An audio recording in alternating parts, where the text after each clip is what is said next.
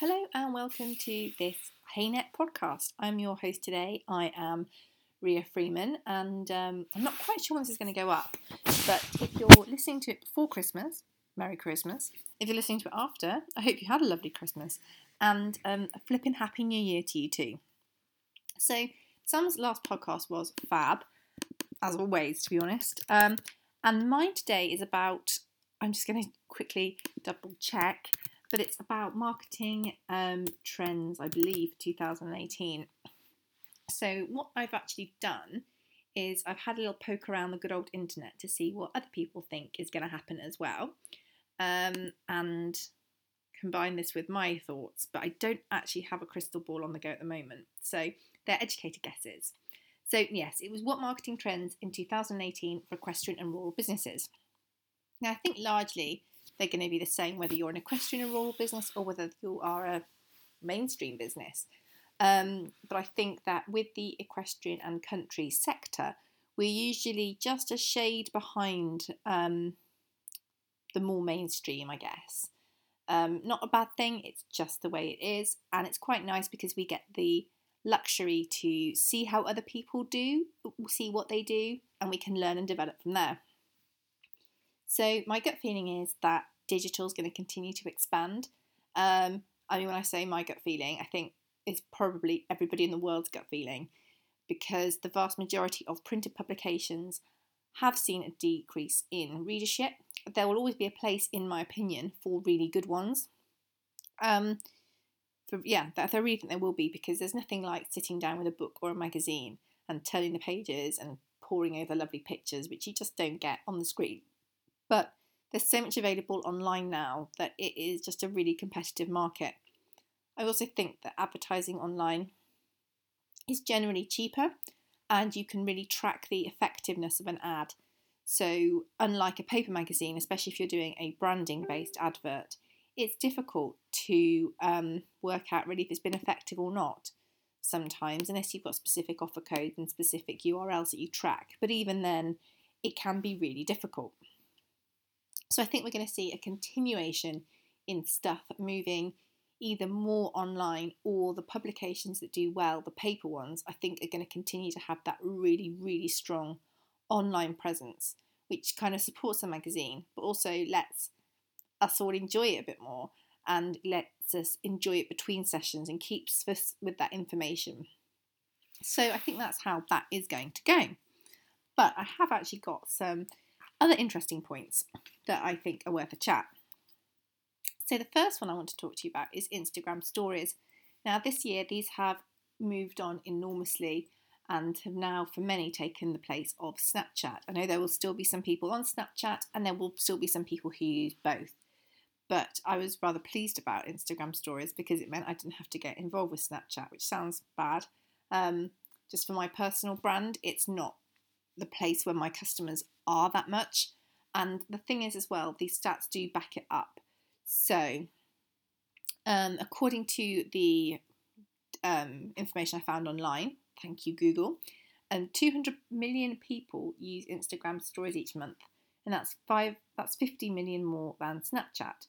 So, I mean, let's put this into perspective. Still, Snapchat is still a really good place to be. Obviously, if you if your customers hang out there. Um, but I think as well we've seen a lot of progress with the Instagram stories. You've now got the filters.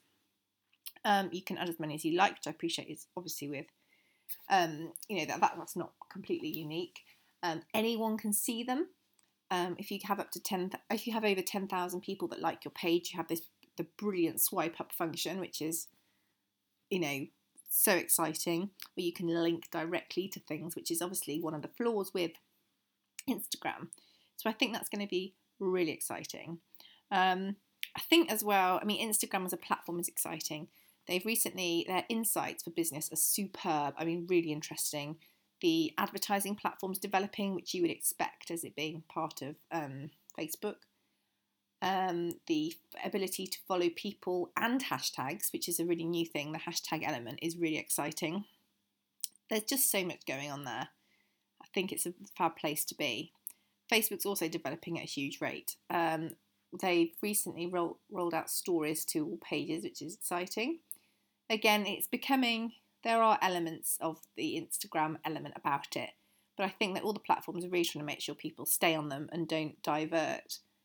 But um, I think it's quite exciting.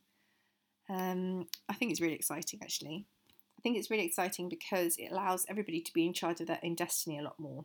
With the access to social and digital, there's no excuse for people not being able to market and promote their business and get to their target market. And whilst people do whinge about when Facebook make these changes and how it's sort of screwing them over, Facebook is a free platform, and if we have to pay to play on that platform, that's what we kind of need to do. And the beauty is that the entry level is really low.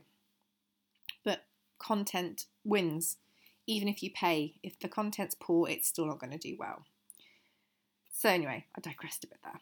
But moving on, um, I've got influencer marketing. I think that's going to really inc- continue to increase in 2018. But I also think we're going to see an interesting change in people becoming much more professional about it and making it, hopefully, making it much easier for brands and businesses to invest in the right people. Because I do completely understand the issues people have when working with influencers who don't do what they say. And it's so frustrating and it's so sad because whilst someone who says they're an influencer wants a product, what they don't always realise is that product has a value and the value needs to earn its keep. So if you are an influencer listening to this, please, please, please just do what you say. Um, some people do such an incredible job as an influencer or as a brand ambassador, and they are worth their weight in gold, and others just really let the side down. I think brands will look to work with the really good people more and more, which will be good for them. Um, I think it's going to be a really interesting time in influencer marketing. Um, it's obviously a really big deal. It can make a huge difference if you pick the right people. But I feel that this year a lot of people have been playing at it, and I'm hoping that in 2018 people are going to get a lot more serious or realise that they are not an influencer in that way. Obviously, we're all influencers in some way, but you know what I mean on a grand scale. Live streaming, again, that's a massive thing that's happening more and more. You've got Instagram Live, you've got Facebook Live, you can stream live on Twitter. Um, Facebook likes live content. It's a great way to connect to your audience as a business. Again, free to use now as well, which is really exciting. Um, lovely from an engagement point of view. I think live streaming is going to be great, as well as um, other things like uh, sort of virtual reality and augmented reality. And I was reading a bit about that. Um, Facebook have got a system that is, I'm not entirely sure how widespread it is, but it, it is really interesting and it uses the Oculus technology, which I believe Facebook also own. So I think that we're going to see more and more of developments in that way. I do think that's quite a way off though because of all the tech that you need to make it work. But again, something really exciting to watch. Um, I think that video, obviously, I'm massively pro video, and anything you read online explains just how much bigger and better video is going to get. It's already big and exciting now but it's just going to expand more and more. And so much of our content is going to be consumed by video as we progress through 2018 and beyond. It's really important to get on board with that. Even if you're a bit nervous, I really urge you to give it a go. It's brilliant. It's genuinely transformed the way that my business works, and I hope it will continue to do that too. The again, the entry level is nothing. If you have got a phone, you can do video. Well, obviously, a phone that records video, not landline. Um, you can edit. So I use an iPhone and I do get my stuff edited, and my husband edits mine through Final Cut Pro. But you can do a really good job of editing if you're just trimming the top and the bottom on your phone, or just use iMovie on your phone. And again, I believe that's free or at least very, very low cost on an iPhone, and it's a fab bit of kit.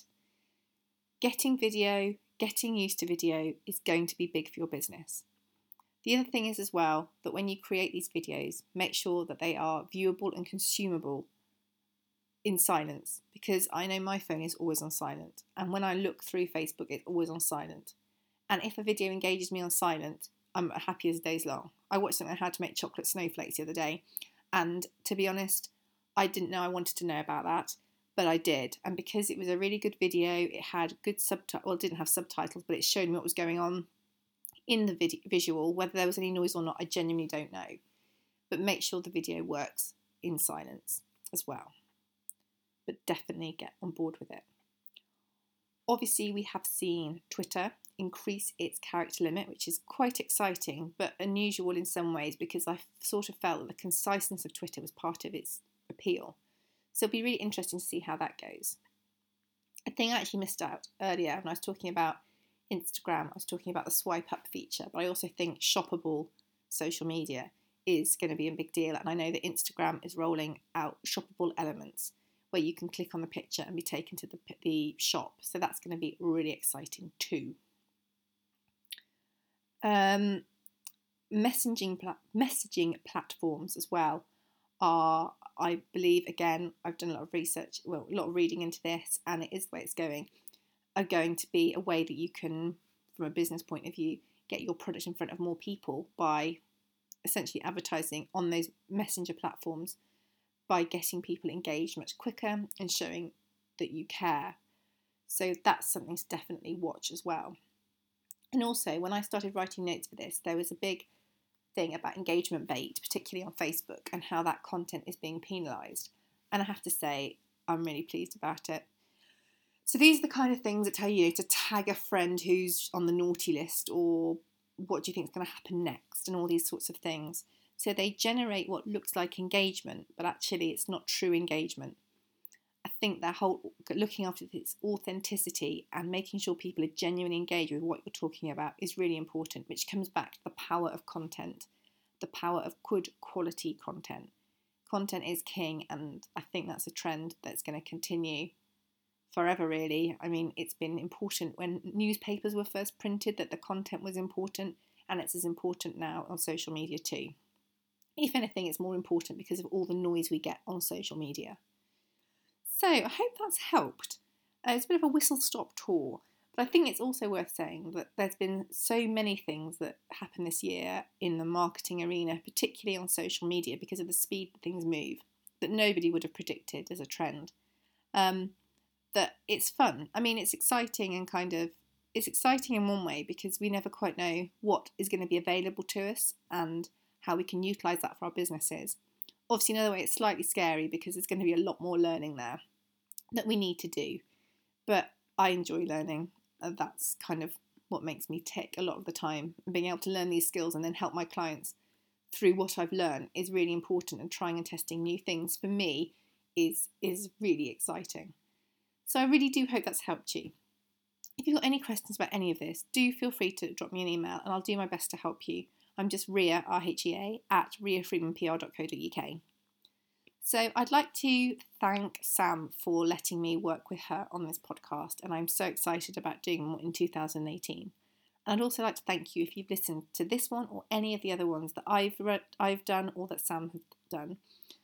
We're, I know we're both incredibly grateful to have your support and your feedback. And I really would like to wish you a happy new year and a Merry Christmas, whether you listen to this before or whether you listen to this after. I hope you had a very good one. So, yeah, I think that's all for me today. Thanks so much for listening. Thanks for listening to the Haynet podcast, and I will speak to you very, very soon.